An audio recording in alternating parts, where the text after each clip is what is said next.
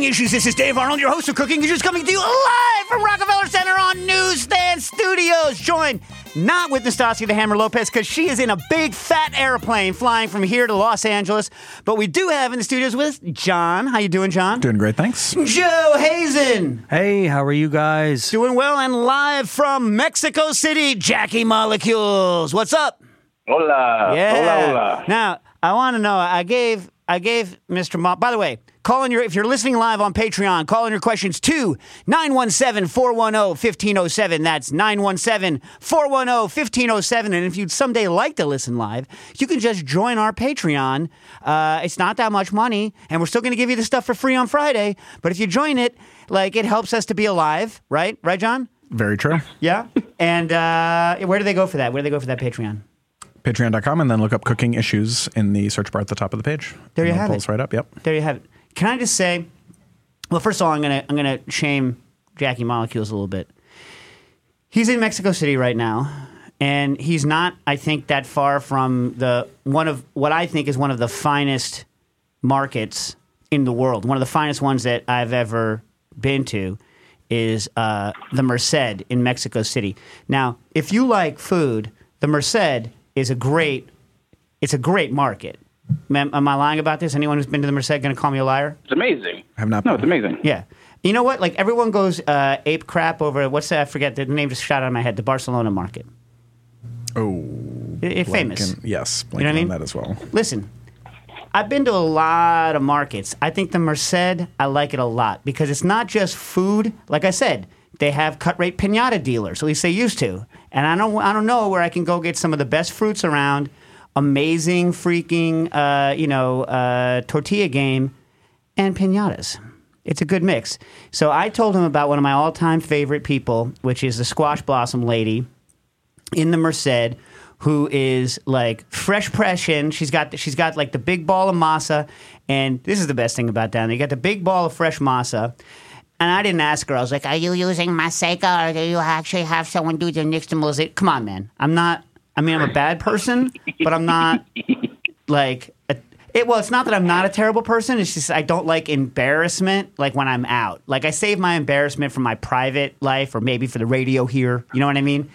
Anyway, Yeah. but her fresh press uh, masa game is on on point. So like most people who in the U.S. were used to like the kind of roundish tortilla press. You know, you guys know what I'm talking about? The roundish tortilla Yep. press. Mm-hmm. Which, by the way, they're all garbage. Do you ever notice, guys, how the spacing in a tortilla press sucks? How it sucks. It's like it's not spaced right. You know what I mean? So they always come out like too thick, and you can't adjust. I don't know how Yeah. they. In Mexico, they're using I think the same thing. A lot of people, but somehow I think they're made in Colombia. I think the Victoria stuff's all cast in Colombia, which is what a lot of us use. Anyway, I digress. She has a, a bunch of people have these what look like long presses, right? They're longer presses with a piece of freaking like inch pipe as the pull handle. And so she can make like longer things. Like they're still thin, like a like a regular tortilla. So it's not like a tlacoyos press or something like this. You know what I mean? It's like pretty thin. But she just goes, takes the ball, goes, and she's got like the big like like the big disc that she's using for this for these uh, squash blossom quesadillas, which are still corn, by the way. She's making it corn. We call them quesadillas. I don't know what she called them. I just ordered them anyway.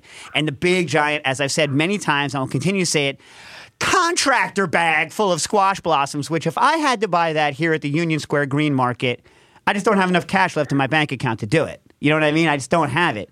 And then just imagine trash bags. And then I remember I had with me someone who's uh, uh, Venezuelan's native Spanish speaker, and I was like, "Yo, uh, I need you to ask her if this is like, did we just happen to hit this at like prime squash blossom season? Is this like the freaking like cicadas coming out, and that's why I can have so many freaking squash blossoms? Because it was a life changing experience, and he talked to her, and she goes, "We have it like this all year round."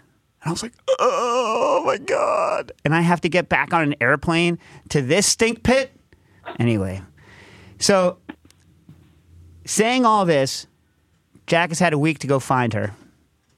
Not only has he not found her, he attempted yesterday because he knew I was going to shame him not going to the squash blossom lady, and you got turned back by a rainstorm. I did. Yep. A rainstorm. Yeah, and, and you're absolutely right. It was Monday, and I was like, oh, uh, the show is tomorrow. I have to go. And I got rained on. Yeah, uh, yeah. I know. I, you know, I, I So knew you would I will try be to going go. right after the show. All right, there you go. I'm going to go right after the show. There you I'm go. Gonna, I'm going to take a video or a picture, and I'll put it on the Patreon. Now, I have to say- you know, I only went to her. You please do. That would be amazing. Uh, I have to say, I, I, I'm going to go look. At some point, someone asked me to. I don't think it's in my phone anymore. Someone asked me to find her, and I geotagged her on an image once for somebody. So I got maybe I, I'll look for it Oh. if, if you can't find her. But uh, I, I don't remember how late huge. she If operates. you've never been to Market said it's like enormous. It's the size of a The city. labyrinth. It's it's the size Yeah. of the town I grew up in. It's the size of Mount Kisco, basically. You know what I mean? Um, Yeah. And and like I say, like it's it's like uh, for for those of you like New York isn't what it used to be, but it's still a little bit like this. Growing up in New York City, Joe, you well, you know, but whoever whoever. John, you people have been around here, right? New York used to be much more so than today, divided into specific neighborhoods. You know what I mean? Yeah. There wasn't just Mm-hmm. a flower district. There was the artificial flower district. There was the district where you could, you know, where all of the floral trimmings were, right?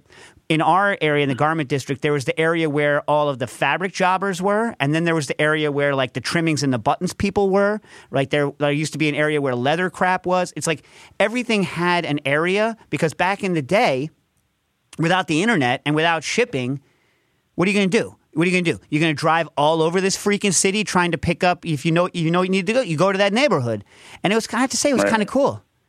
It was kind of cool. That being very nice. Yeah. Yeah, yeah. Like uh, you know, over near where the Nomad uh, bar used to be, that was uh, for a long time the uh, illegal wholesale district. That's where like uh, you know, like a lot of the the stuff was sold out. It's amazing, and like also like so it wasn't just. Uh, ethnic enclave neighborhoods for things like restaurants and people like Little Italy, Chinatown, whatnot. Which, by the way, like I need. I, I'm so out of date on New York City's Chinatowns. They, I am so out of date. I need to learn more about my own city. And this is one more gripe before I get into it.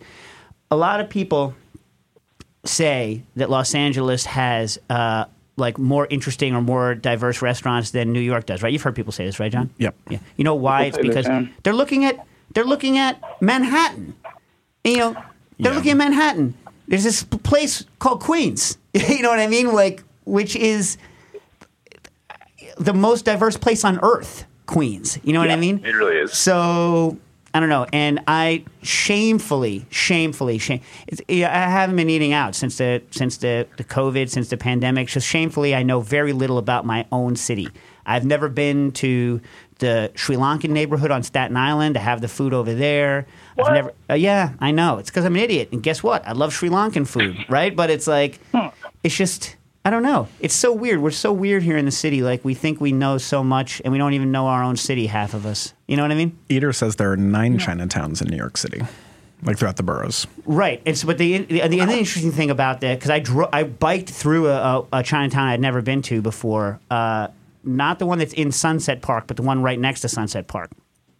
And what's interesting about each one of them is they're all different. They're all you know they're all f- focused on a different thing, and I just know nothing about it. So I need to take you know after we get our business straight, John. I need to take some time and reacquaint myself with the foodways of my own city. You know what I mean? Absolutely. Yeah.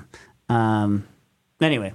Uh, oh, so I have another thing to food shame you about. Uh, Jack. it was not shame, but uh, so Don Lee, you know, my partner at Existing Conditions, we were down years ago uh, in Mexico City for uh, Tales of the Cocktail Mexico City.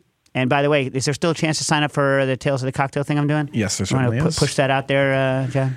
Uh, so on Thursday, September 23rd at 1 p.m. Eastern Central Time, Dave, along with Derek Brown, Shannon Mustipher, and Ivy Mix, will be speaking about creativity and cocktails. And it's going to be great. So go to talesofthecocktail.org to get your tickets. Yeah. So again, the pitch is different people, all you know, called creative by other people. What do they share in common? How do you find your own creative voice? Blah blah yakety schmackety. Right. Pretty Exactly. much. Yep. Oh, speaking of blah blah yakety schmackety, before I get into this thing, I need to tell Jackie Molecules about next week.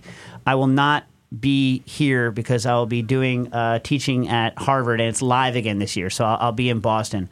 Um, we got to figure out for you Patreon people. Let us know what we can do to make it up for you missing the show.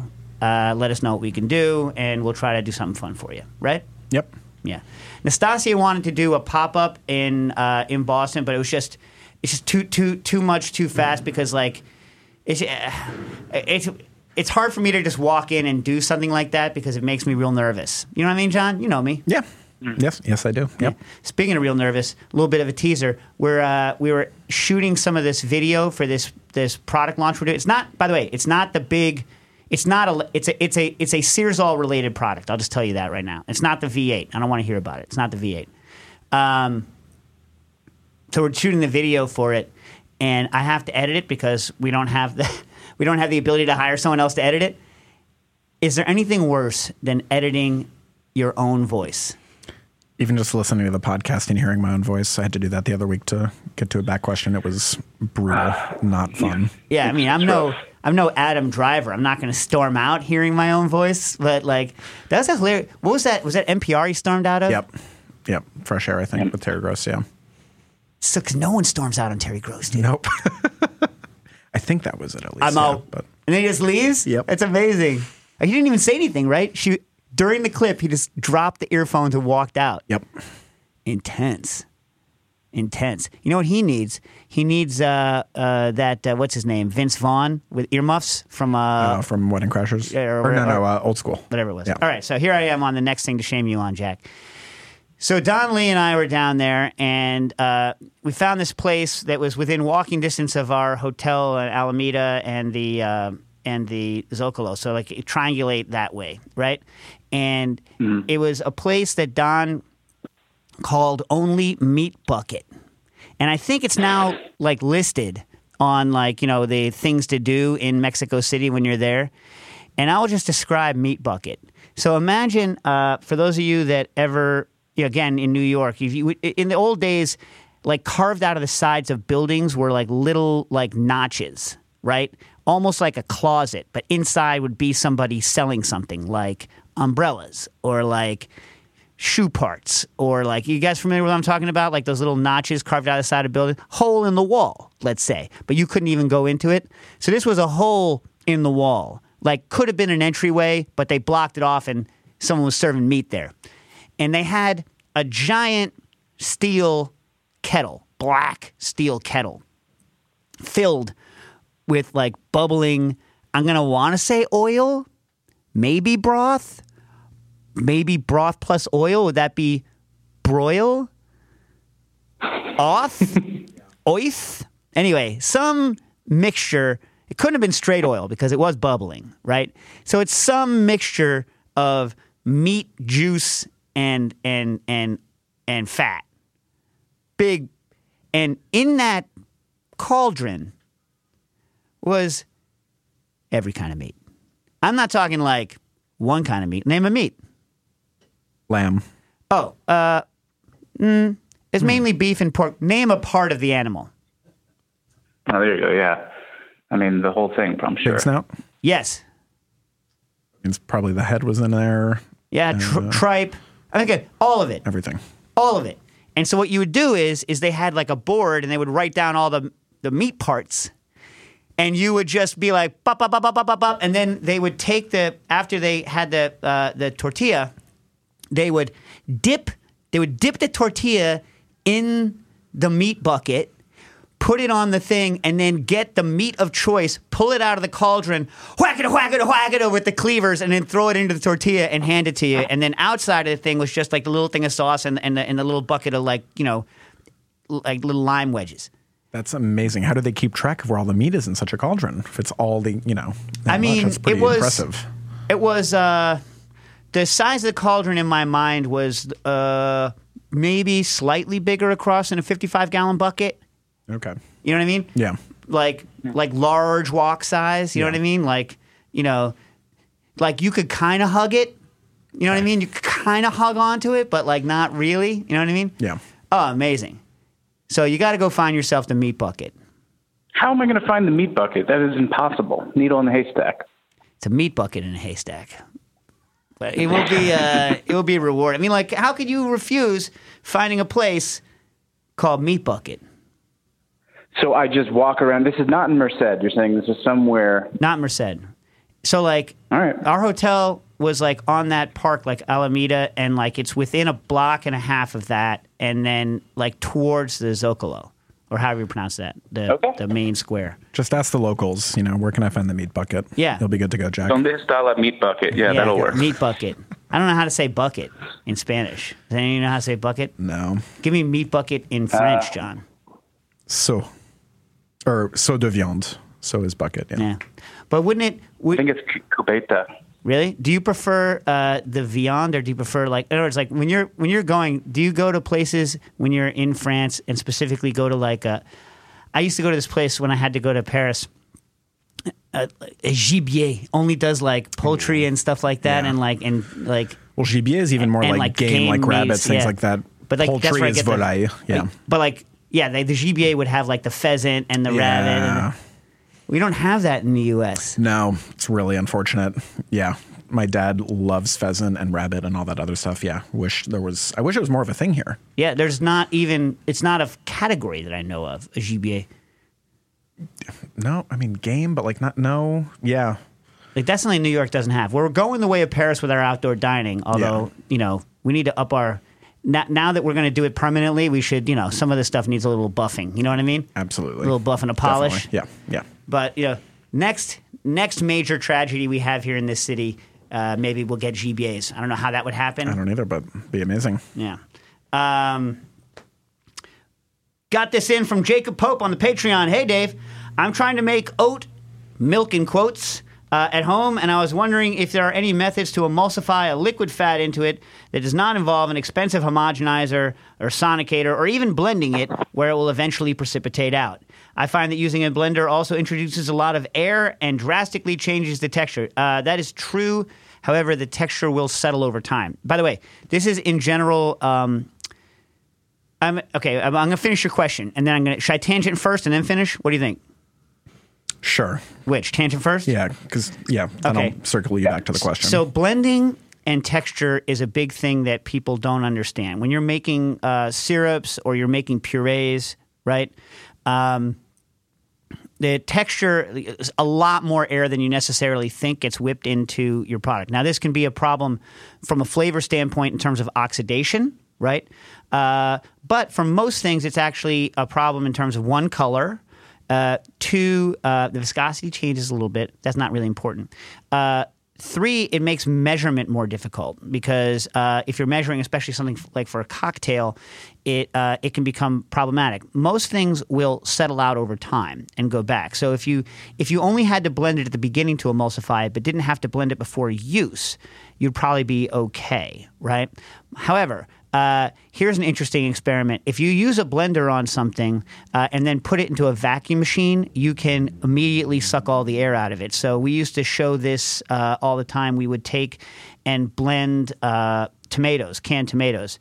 And you all know how when you blend canned tomatoes or tomatoes in general, they go pink, right? They go real pink because you're whipping all that air into it. You put it in a vacuum machine, cover it a little bit because it's going to spatter. It's going to be real ugly. Uh, but then when you suck all the air out of it and boom, it goes down, it goes back to dark red again. So that that's one way to de-aerate. Anything that can be boiled. This is one of the reasons why after things are blended, a lot of recipes will specify to bring stuff up to the boil. The boil will actually boil the air out and cause the color to drop back down to where it was and, and the texture. Uh, so that wasn't what you were asking, but I'll just add that anyway. Uh, no one has ever made, I think, inexpensively the the uh, vacuum blending uh, rigs, right? That the dentists use. People keep threatening to make them available, and there's some people that have relatively inexpensive, relatively crappy vacuum mixers. But vacuum mixing, I once back in the day tried to hook a vacuum machine up to a vacuum pump up to a VitaPrep. Now, I did it with a VitaPrep in this was 2004, right? And the VitaPrep bearings at that time were not good enough. So I was for those of you that never used a Vitamix or a VitaPrep, uh, if, if you're in a real kitchen, there's oil and grease that have seeped down around the base of the VitaPrep. There just is, believe me. And so I sucked the vacuum, and the bearings weren't vacuum tight back in the day, and I was sucking bearing grease up through my VitaPrep container into the into what I was mixing, and I was like, nope. Bad idea. Not going to do that again. But I've been told that the bearings are better now, and that, that that won't happen, and that they actually make also pitchers that are designed for a vacuum. So vacuum blending is a very interesting technology. I don't care about it for its theoretical health uh, implications, but uh, it would be interesting actually to do a light vacuum whip for something like nitro muddling, right? So instead of nitro muddling, which you're doing blending, uh, blender muddling, I would like to try vacuum uh, on that, and it would be good for blending things that you don't want to whip air into. Okay, again, I digress. Uh, yeah, no, I would just use an emulsifier and blend it, uh, and then let it settle out. Uh, what you can do is you can, um, if you're adding other flavors to it, like you, you could just blend a portion of it and emulsify it in. If you use a, I would use a stabilizer. So xanthan gum is a stabilizer. Uh, it's going to also make the stuff a little bit snotty, so you don't want to use very much of it. Uh, a, a good stabilizer for beverage systems that is not so good for commercial use because it's quite expensive, but good for uh, us is uh, gum arabic. And the, the stuff that I recommend in Liquid Intelligence is a, a mixture of gum arabic and xanthan gum. And that does a great job and it's relatively stable. And it's, it's good enough that once it's in solution, you know, every day or so, you don't need to reblend it to get it back together. You can just kind of toss it back and forth like you would a chocolate milk when you were a kid. You guys remember when you were a kid taking a chocolate milk and going like this, wappa Yep. wappa wappa, like that, without whipping a lot of air Oh, yeah. into it. So yeah, right, wappa wappa, and then you get that chocolate milk back. Or were you guys the kids that drank it so that you would have all the light chocolate milk on the top and then suck all the chocolate down at the bottom? Nope. You know that kid though. Actually, no. Yeah, I do know that kid. Yeah, I know that kid. Have any of you ever met someone who successfully done the gallon milk challenge? No. No. Okay. Seen it done. It yeah, it didn't didn't It- end well. It's doing the rounds. Yeah. So uh, my friend who did it in high school, he it, he got it all down. Jug hit the table, and then it all came back up. Like he got it all down. Jug hit the table, all came back up. Yeah. Yeah. yeah. Man. Speaking of, I'm not going to talk about this. I was told by Dax. I was like, I was I was at the TWA hotel this uh, weekend, which was kind of cool at JFK TWA Air- Airport Hotel, and uh, they allow you to bring dogs. Oh. Yeah, they should not. Yeah, Yeah. yeah. Uh, so Eero Saarinen, who the architect who died roughly my age, 51, uh, operation uh, from an operation to get rid of a brain tumor. Anyways, again, I digress. So he designed it and he wanted the flow to work in a certain way. So there's not a lot of ways in and out of the of the hotel. So if you're designing a hotel, if any of you are out there are hotel people, if you're designing a hotel and you're going to allow dogs, right? Then you have to make there be an easy way for people to punch out of the building with their dogs. You with me? Yep. Yes. I want to punch out of that building. Yep.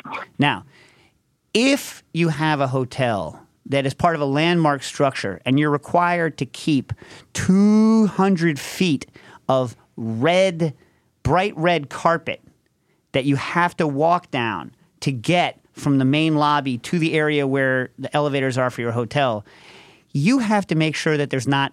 I'm just going to put it this way the way dogs work is dogs, uh, trained dogs, dogs that are trained, right, that aren't sick, right? A sick dog, people, you can't blame a sick dog. If a dog is sick, you can't blame the dog. It's sick, right? But dogs Right. in general aren't going to go inside unless they sense that it is a place where dogs are supposed to go to the bathroom. And how do they sense this? Other dogs pee. So if there's a bunch of other dogs that have already peed in an area and you haven't natured the miracles the hell out of it, right? Then what your dog smells is a message that says, Hey, I was here. Would you like to add a message? And then your dog adds a message, and so on and so on. So this 20 year old landmarked carpet is about 99% dog pee at this point. That's unfortunate. Did you bring your dogs there? I did. Oh. And so, like, I had to do the short leash and run. Short leash and run, short leash and run, right? Hopefully, the, the butt can't settle down in the time it takes you to run across that carpet. Anyway, ah, the perils of, the perils of hotel design. All right, uh, did I answer the question on emulsification with Ticaloid? I'd say Uh, so.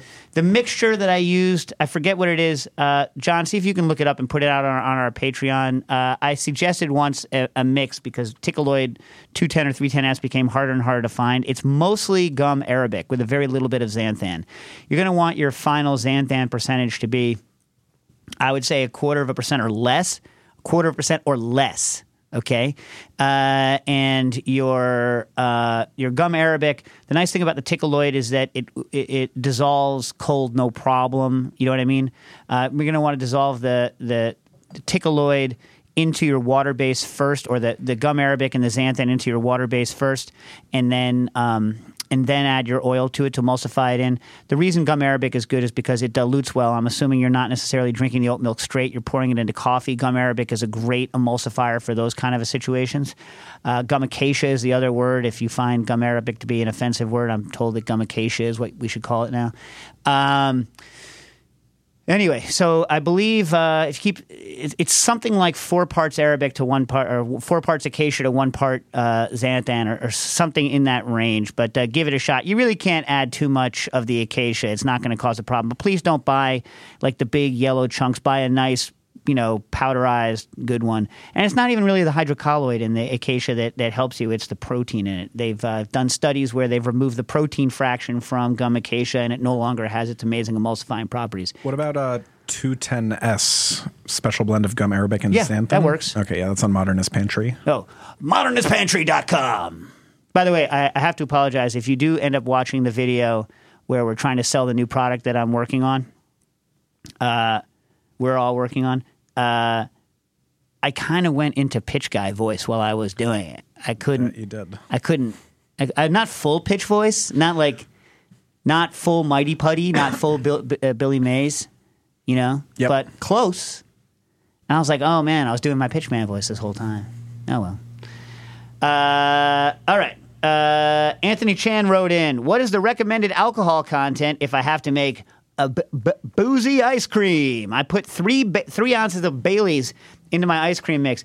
When you were guys were kids, you ever you ever do the uh, the the Bailey's milkshakes where you just like fill your blender with uh, ice cream and then dunk the Bailey's? Not kids, but you know what I mean. Like Nope, never did that. you never did a Bailey's shake? say. No. Nope. I have to say, that. No, no. I have to say, I'm not a Bailey's guy, but that tastes real good. you know what I'm saying? Like, I mean, I mean, it's not gonna. If you're if you're in business trying to get all crunked up, it ain't gonna crunk you up because you're not dumping that much Bailey's in, and Bailey's not that much of a high alcohol product anyway. But it tastes real good. Yeah, yeah. Uh, you guys, uh, when uh, when you guys were coming of drinking age, were they still making those like disgusting Bailey shots where they would pour an acidic ingredient into Bailey's? They used to have different names like Bloody Brain, uh, uh, Cement Mixer. No, Did not see that, thankfully. No, I No. didn't see that either. so they used to they used to be a thing that people thought was a fun thing to do, where it was a shot with Bailey's plus something that congeals Bailey's.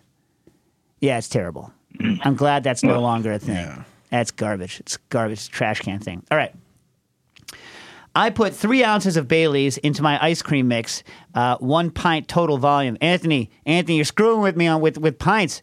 Pints a pound the world around. I love it. Right, sixteen ounces. When was the last time you thought, John? When was the last time you had a recipe that you thought of in ounces and pints?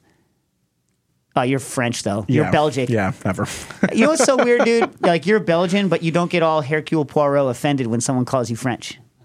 no, yeah. I mean, my friends have been doing that for a very, very long time, so I've just kind of made peace with it. Your boy Hercule hates that though. Yes. Belgique. Uh, and he was, but he was French Belgian too, right? He wasn't Yeah. like Flemish. He wasn't getting all bent because he was like Flemish. yeah. Yeah, Yeah, yeah, French Belgian. yeah, yeah. Uh, all right. Uh, I put three ounces of Bailey's into my one pint of uh, one pint total volume of uh, ice cream mix, and it seems like it can never get to the right consistency. It seems to be too watery. Uh, same mix without alcohol. I got the correct consistency without issue. Thanks so much, and have a nice day. Well. I mean, you're already Patreon supporter, so I appreciate it. So, appreciate it. So I don't want you to spend another five bucks, but you should go to uh, Quinn Fusil's uh, book, Gelato Obsession, and get a hold of his, where he has a very simple explanation. We had him on the show a couple weeks back of. Um, the uh, AFP, which is the uh, the anti-freezing potential that uh, a lot of other people in the industry use basically the same number, just divided by 100, called the PAC, which is uh, some sort of Italian thing that means the same thing, like like uh, how much it, it's frozen. So uh, uh using uh, Quinn's math, so Quinn's math is that uh, every gram of alcohol is the equivalent anti-freezing power of nine grams of sugar. All right, all right, you with me, people? Okay. Now, Quinn is for for uh, something that is in your range. So let's just let's just pretend that your mix was a thousand uh, grams instead of a pint. Let's just mix. Let's just say it was a kilo, right? So uh, Quinn would want the equivalent of 340 to 380 anti-freezing units or sugar units of anti-freezing power in, in, in, the ice cream to get the right texture. Because remember, Quinn, a little bit crazy on this one, wants to have it be scooping temperature right out of the freezer. Remember that? Right out of an American, not well, he's Canadian, but you know what I'm saying? Right out of like a, a standard freezer, not a dipping cabinet. Uh, most people um, who are, are uh, shooting for gelato at, at gelato dipping temperatures are shooting for about 240 to 280. Now, if you remember back from that show, what Quinn does is he doesn't want his stuff to be that sweet, so he's adding things like dextrose and other things that have lower sweetening for the amount of antifreeze power they have. All right, you with me? You with me so far? Yep. All right. So alcohol is a much more potent antifreeze. So as soon as you start adding alcohol, it's you're either going to have to r- drastically reduce the amount of sugar right? Or or do something else like boil off the water. Now I looked at what you added. You added you had a recipe which I'm just going to assume was 454 uh, grams, about a pint, right? Yeah. And to that you added. Uh, 85 roughly milliliters of Bailey's. Now, in that Bailey's, which is 17% alcohol, there's 14.5 uh, grams or milliliters of pure ethanol. But that is the equivalent of 130 grams of sugar. That is the equivalent of 130 grams of sugar in terms of how much it's going to reduce your uh, freezing potential. Now, Bailey's is also very sugary. So, Bailey's is probably somewhere in the area of 250 to 300 grams of sugar in a liter, right? Somewhere in that range. So, you're also adding somewhere between 50 and 52 grams of sugar sugar in the form of Bailey's. So, you have added the sugar equivalent, right? You've added the sugar equivalent of, um, did I say 50? Did I say 50? I didn't mean to say it. Uh, 20, 21 to 25 grams of sugar, all right? So in your 85 grams of, of 85 milliliters of Bailey's is roughly 14 and a half uh, milliliters of ethanol, which is the equivalent of 130 grams of sugar, plus an additional actual 21 to 26 grams of sugar, right? Right? Sorry for that correction. Sorry. A lot of numbers. A lot of numbers which means that your total sugar equivalent that you're adding to your 450 grams is 151 grams of sugar, aka a lot. That's a lot, right? You're adding, uh, say, every every milliliter of Bailey's that you add is the equivalent of adding 1.8 milliliters of or grams of straight sugar, right? So it's a lot. Uh, so all I'm saying is, is that even if you added no additional sugar to your recipe, if the recipe had zero sugar and the only thing you had was 369 grams of base and 85 grams of Bailey's, right? Then you right then would be just at the correct level for uh, Quinn stuff. So on the soft side for regular folk, right? Uh, so you got no wiggle room in your recipe. So what's the answer? Boil off the alcohol. That's the answer or use less. Every uh, every ounce of Bailey's that you add is the equivalent of adding 50, 52 grams of sugar to your recipe. All right. And Anthony, in case you were wondering where to get gelato obsession, go to cookingwithq.ca. Q the letter Q. And, and he didn't he also website. buy gelatoobsession.com? Or did that, is that not working? Gelato. It's five bucks, people. Yep, that works. It's five dollars. Come on, man. Oh no, wait, I can't reach. Just go to cookingwithq.com and you can definitely get it there. All right. From Prashant Ganesh. Hey, Dave and uh, crew. This is Prashant from Florida.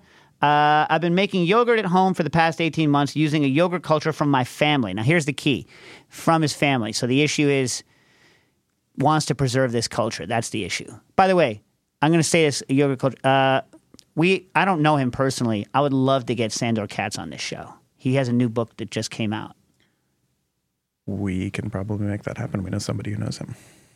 Jeremy and him are good, really good friends. Yeah. Yeah. I mean, I was in my new book that I'm writing right now. Like I had to write something about fermentation, and I was like, you know what?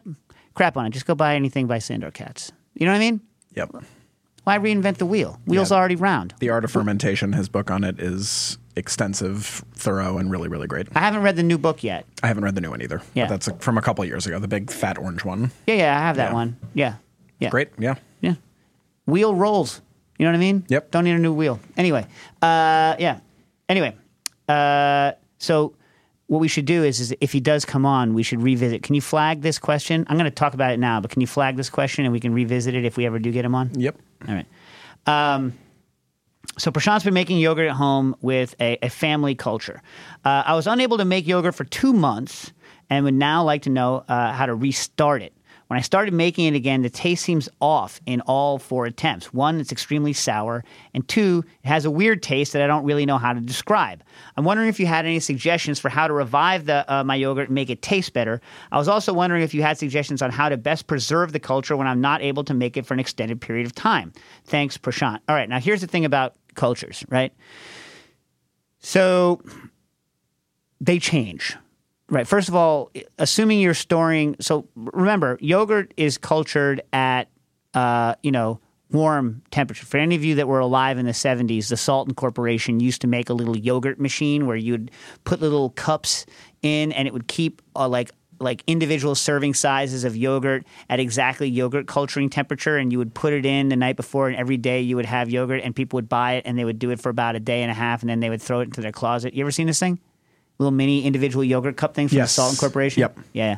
They were also the purveyors of the first really crappy home American cappuccino machines that did not work at all, at all. The, the espresso from them was garbage. But what do we know? The average American had never been to Italy. Anyway, uh, so I digress again.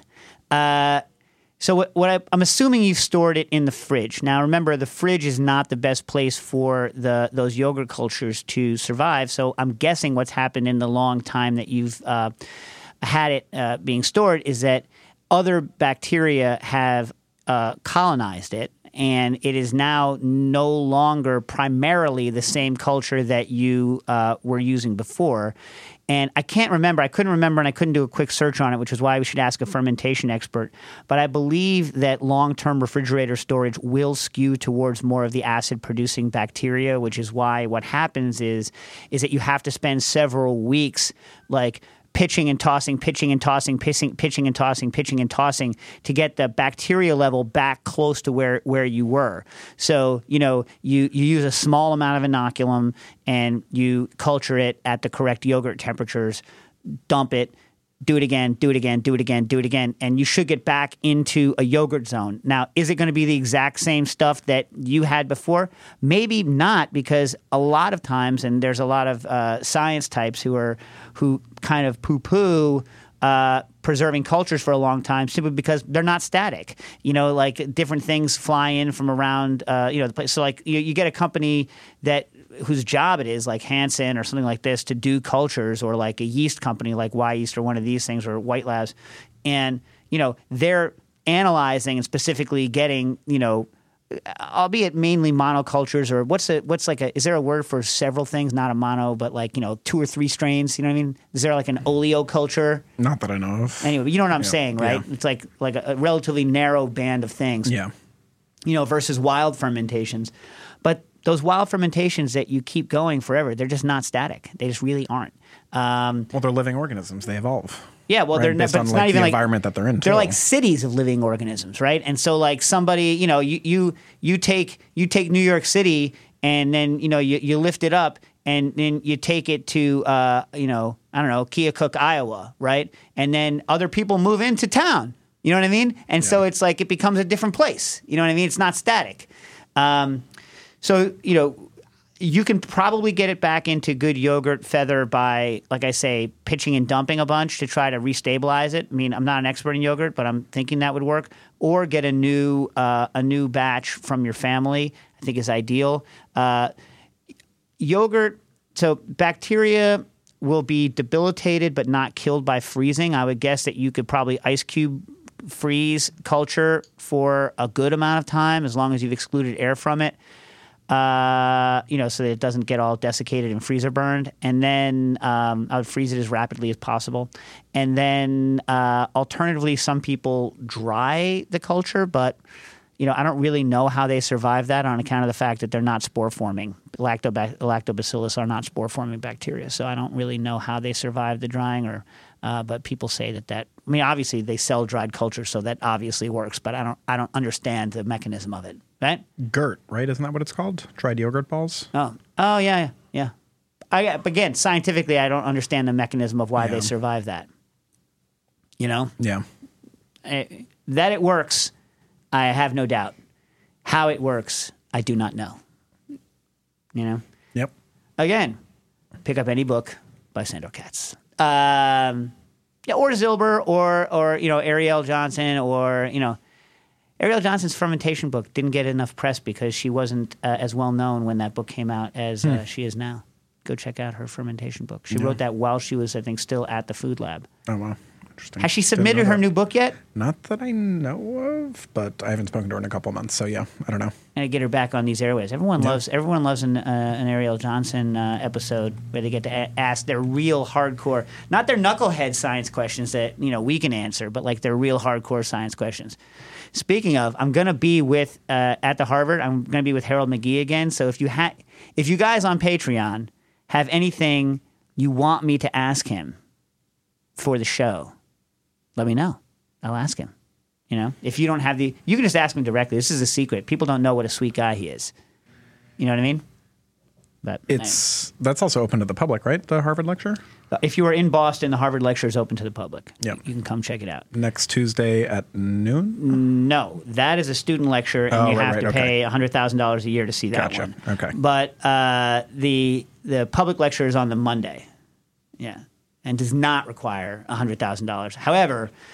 I'm sure that's what it costs to like even rent a modest apartment in Boston now that it's gone all biotech crazy. You know what I mean? That town is like not the way it used to be. No, it's not. It's changed a lot. Yeah. Yeah. I mean, probably in some ways for the better, but I. I got to figure out where I'm going to eat when I'm up there. Anyway, uh, I'm going to be there with the family, going to the Museum of Science, great museum. Great, great, great museum. The electricity show at the Museum of Science. First of all, you've all heard of the Van de Graaff generator, right? Yeah. Guess who built the generator that they have at the Museum of Science? A guy by the name of Van de Graaff, the actual Van de Graaff generator. But this son of a gun has a like like you know how like uh you know how like uh in school you were like that's like two salad bowls. What's that? You know what I mean? A little ball, the Van de Graaff generator.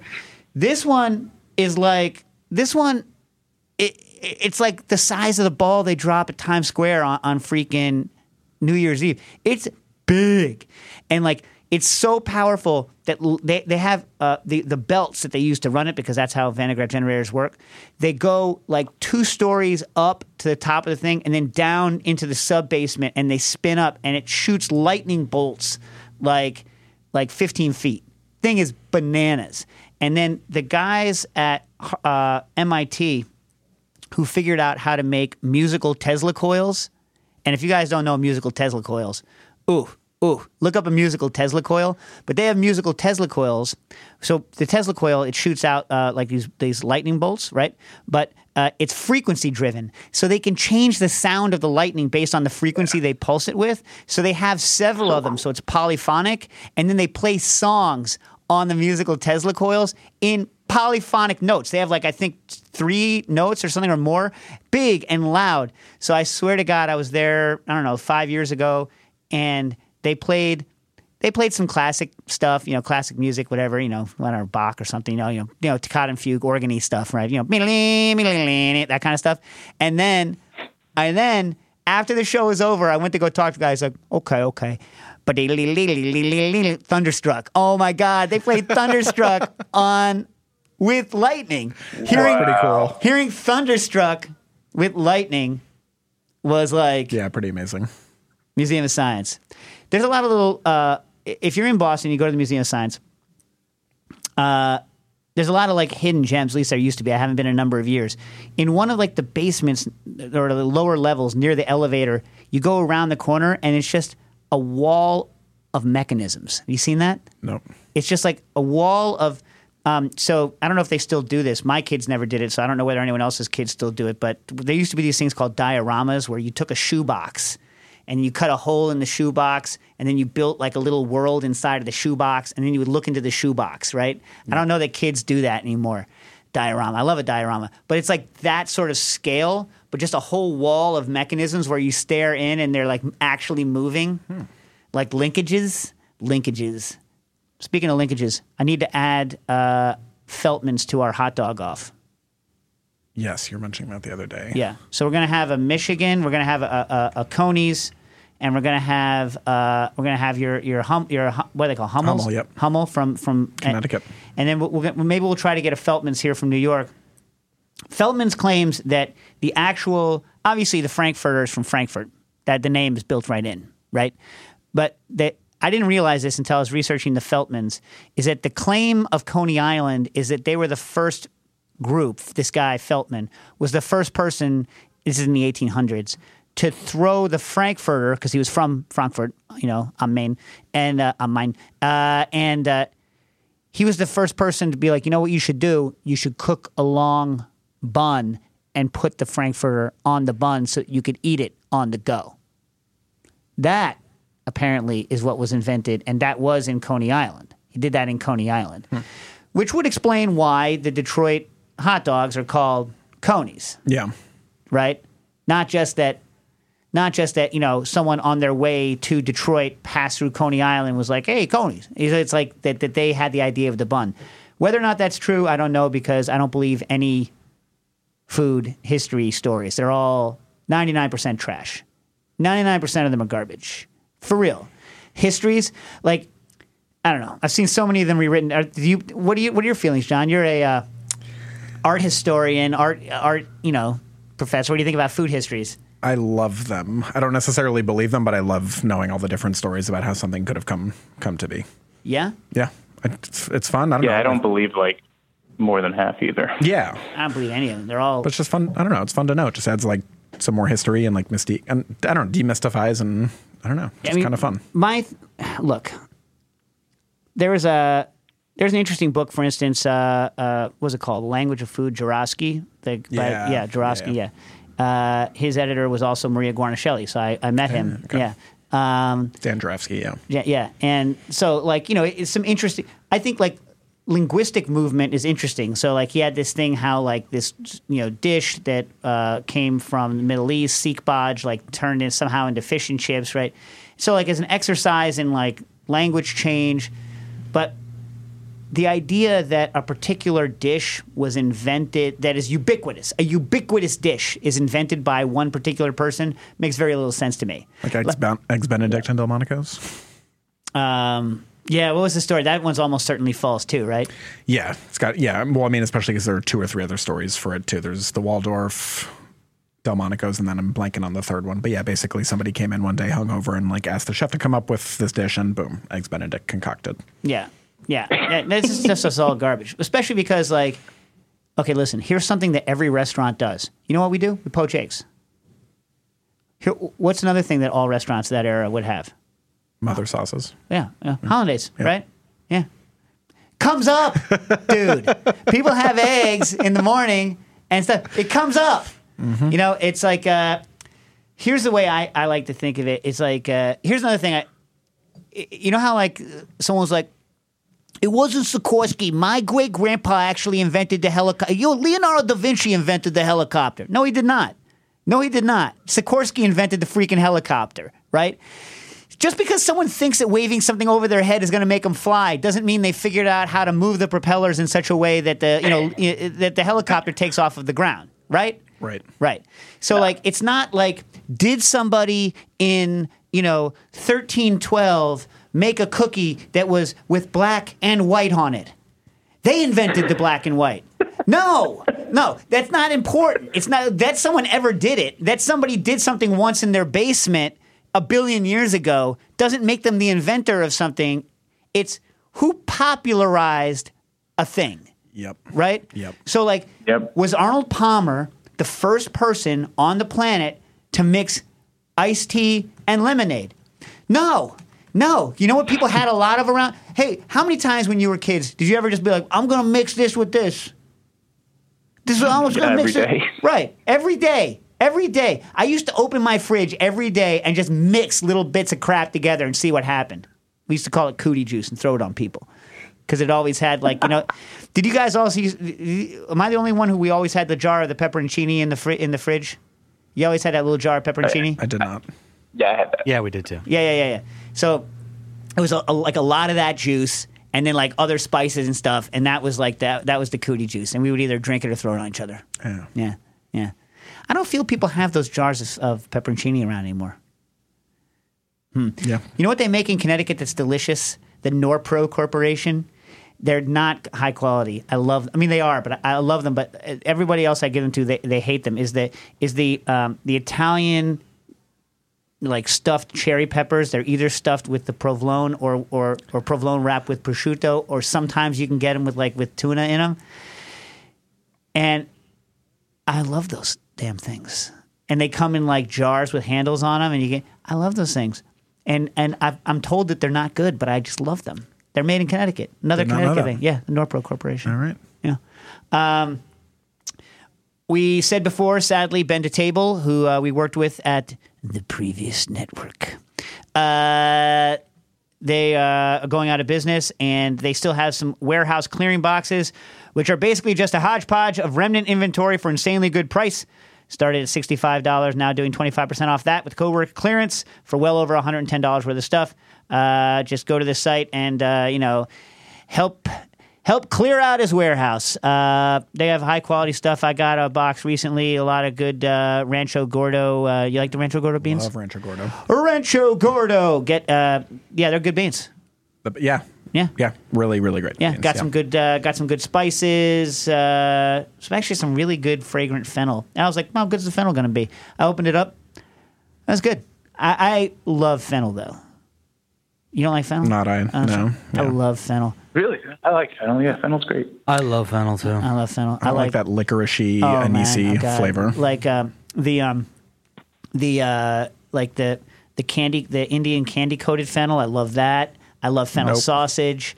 I love. can deal Well, I love that. fennel sweet sausage. I also love the the the the cured fennel sausage. The oh, speaking of cured sausage, you guys hear about the quote unquote Italian style meats? I sent you that. Yeah. Yeah, but so get this, people. The CDC. I I don't even know how they get away with saying like this. Stay away from Italian style meats.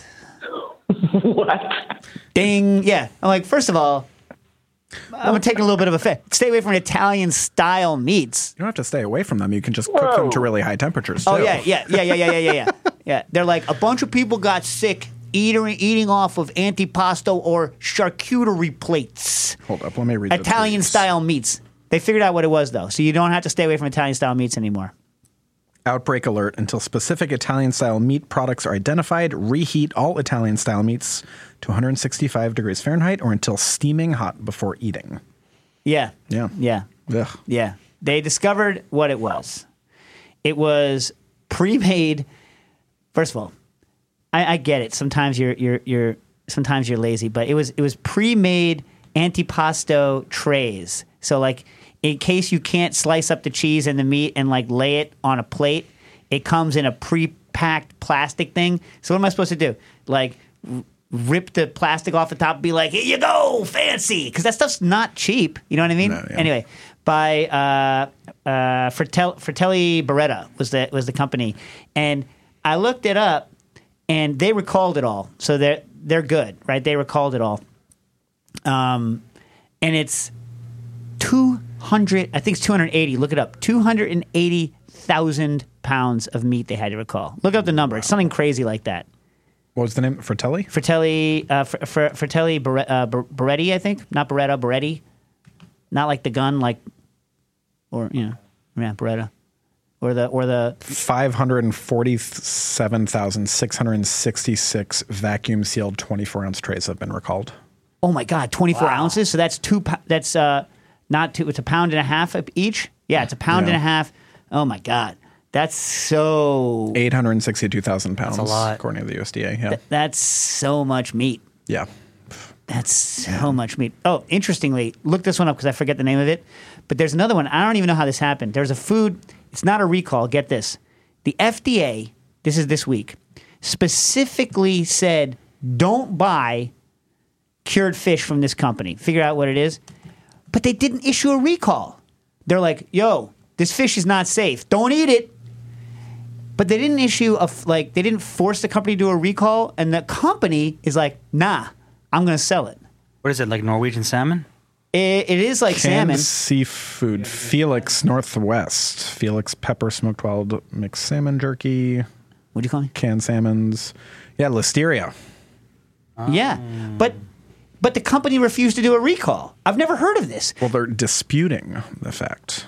Right. So the was- the FDA said don't eat it, but they're not mandating them to take it off the. I've never heard of this. Have you Yeah. heard of this? No, never. Here, make I another. can't believe that's allowed. Yeah. Yeah, uh, John, make another mental note. It's not mental because here I am talking about it. But uh, pretty soon, I'm going to have to, like very soon, I'm going to have to write the uh, food safety section of uh, the book. And so maybe we should have a food safety uh, expert. There's a couple on uh, Twitter that um, people have said we should have them on the show anyway. Let's have them on and I can ask them some questions. Make sure I don't want to kill anybody. You know what I mean? Yeah. Yeah. Get me a name of a food. Yeah, I don't want to kill other anybody. person I can get them on. Uh, you know, uh, you Patreon people, uh, let us know what you think. So, what do you guys think about this thing, this report about um, eating hot dogs takes 36 minutes off of your life expectancy? How do you Uh, quantify I can eat that a hot kind of dog so thing? much faster than 36 minutes.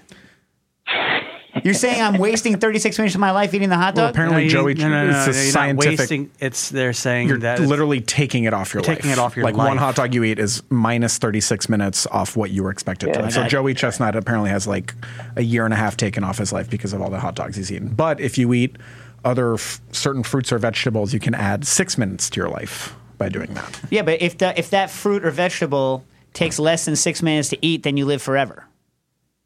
You just sit on the toilet pounding that fruit or vegetable, and you just keep adding six minutes.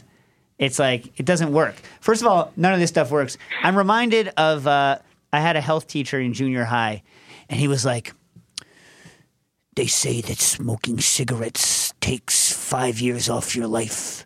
But they don't tell you which five years you could die young. I'm like, that doesn't, that's not how that works, dude.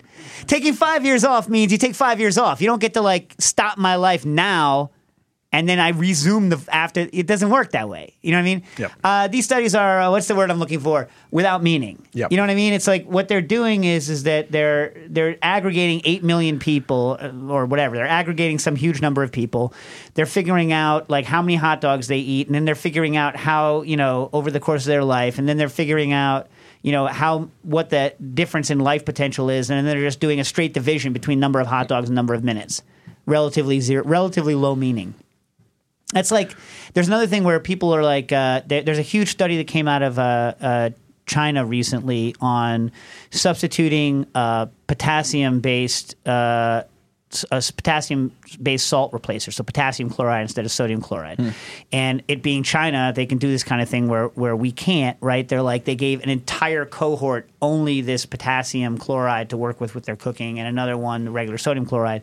And they traced the, the the difference, and there was excess mortality due to things like stroke, things that you would you know as- associate with hypertension in the salt cohort. However, right, no one is arguing. No one is arguing, are there some people who should limit their salt? Yes, there are some people who should limit their salt. Does that mean that you, Joe, I mean, I don't know your blood pressure, but does that mean that you should lower your salt? That's a different question. Yeah, of course. Yeah. Yeah, There's one more Patreon question that we should get to. do Rob- it. Rob, I thought I got them all. no, Rob Pasco. Oh, what do you got? Hi, question for the show. Is it worth taking the time to grind slash sand back a new lodge cast iron skillet until smooth? Uh, sand back, Luda Maker skull crack. What? I'm kidding. Uh, the uh, is it worth the time? Here's the thing. Uh, I love my old cast iron pans that uh, were sanded. I love them. I don't know how long. Like, if you have a, a four and a half inch angle grinder with a with and you get a flap a flap disc on it, it shouldn't take you that long at all. What you want to make sure you don't do is gouge the pan at all. Don't gouge the pan. Like that's important, right? So if you have the ability to do it without gouging it, I would say go for it, right? Um, I would say go for it. I don't know. Has anyone done it by hand, just hand sanding it? I don't know how long that would take. I have no, I feel like that would take. I would say time. go for it. I would say go for it and report back to us. on- Yes, on your- definitely report back. I would back really be interested Yeah. to know the results of that. Uh, Yeah. I mean, like, look, I have some lodge, the the you know the unfinished lodge that are like twenty something years old now, and they're plenty non-stick. But pff, my old Griswold that was polished on the bottom is so so sweet. Uh, I had someone else actually write in. I don't know about their. Uh, I don't know where it is. Uh, somewhere down here about um, their Elizabeth Wells uh, about pans. I'm used to almost everything uh, on non-stick. Uh, don't judge. I have a question about blue steel pans. I now have two high quality blue steel pans. I can get a decent initial seasoning on them using Serious Eats method, which I didn't get a chance to go look at, and basic soy uh, vegetable oil. By the way, uh, soy soy oil will smell especially bad when you are seasoning your pans. I'm not saying it's going to make your food taste bad, but uh, soy soy oil uh, has a particularly disgusting fishy smell when it's uh, overheated because of the not linoleic linolenic acid, right? Linolenic acid.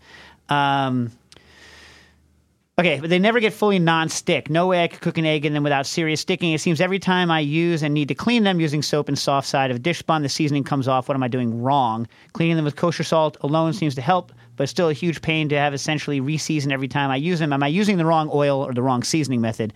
Does it just take a while to fully break them in? And will someone with a soy allergy have a reaction if I use soy oil to season with? I don't think so. Please help me uh, with these gorgeous pans. Just use them. Just keep using them. Just keep using them. Like the season is just going to get better and better. Uh, anything that comes off is not really fully seasoned anyway. Like the full season, like pol- polymerized stuff that that bakes to the pan, just takes a little while to build up. Uh, so I have from JB Prince. They have a really cool one that I have a blue, a, you know, a, a black steel pan, uh, and you know, I've had it for a couple of months. I haven't talked about it yet because I really like to break them in for a couple of months. So just stick with it. It's just going to get, uh, it's just going to get better and better, right? Right. Man, oh, I'm being told that we're uh, we're out of time. So the rest of the email and social media questions I have, uh, I will get to them. Don't worry, we have not forgotten. None of them are uh, none of them are time sensitive, right, John? No, but we'll try and do maybe do a power hour episode next week or in the coming weeks and bang them out. Power hour. Yeah. Joe, what do you think about that power hour? Like just straight questions, like blah blah blah blah blah. Bingo. All right. Next time. We're not here next week. Remember, I'm at the Harvard. We'll try to figure out something for Patreon people. And after that, Power Hour. Cooking issues.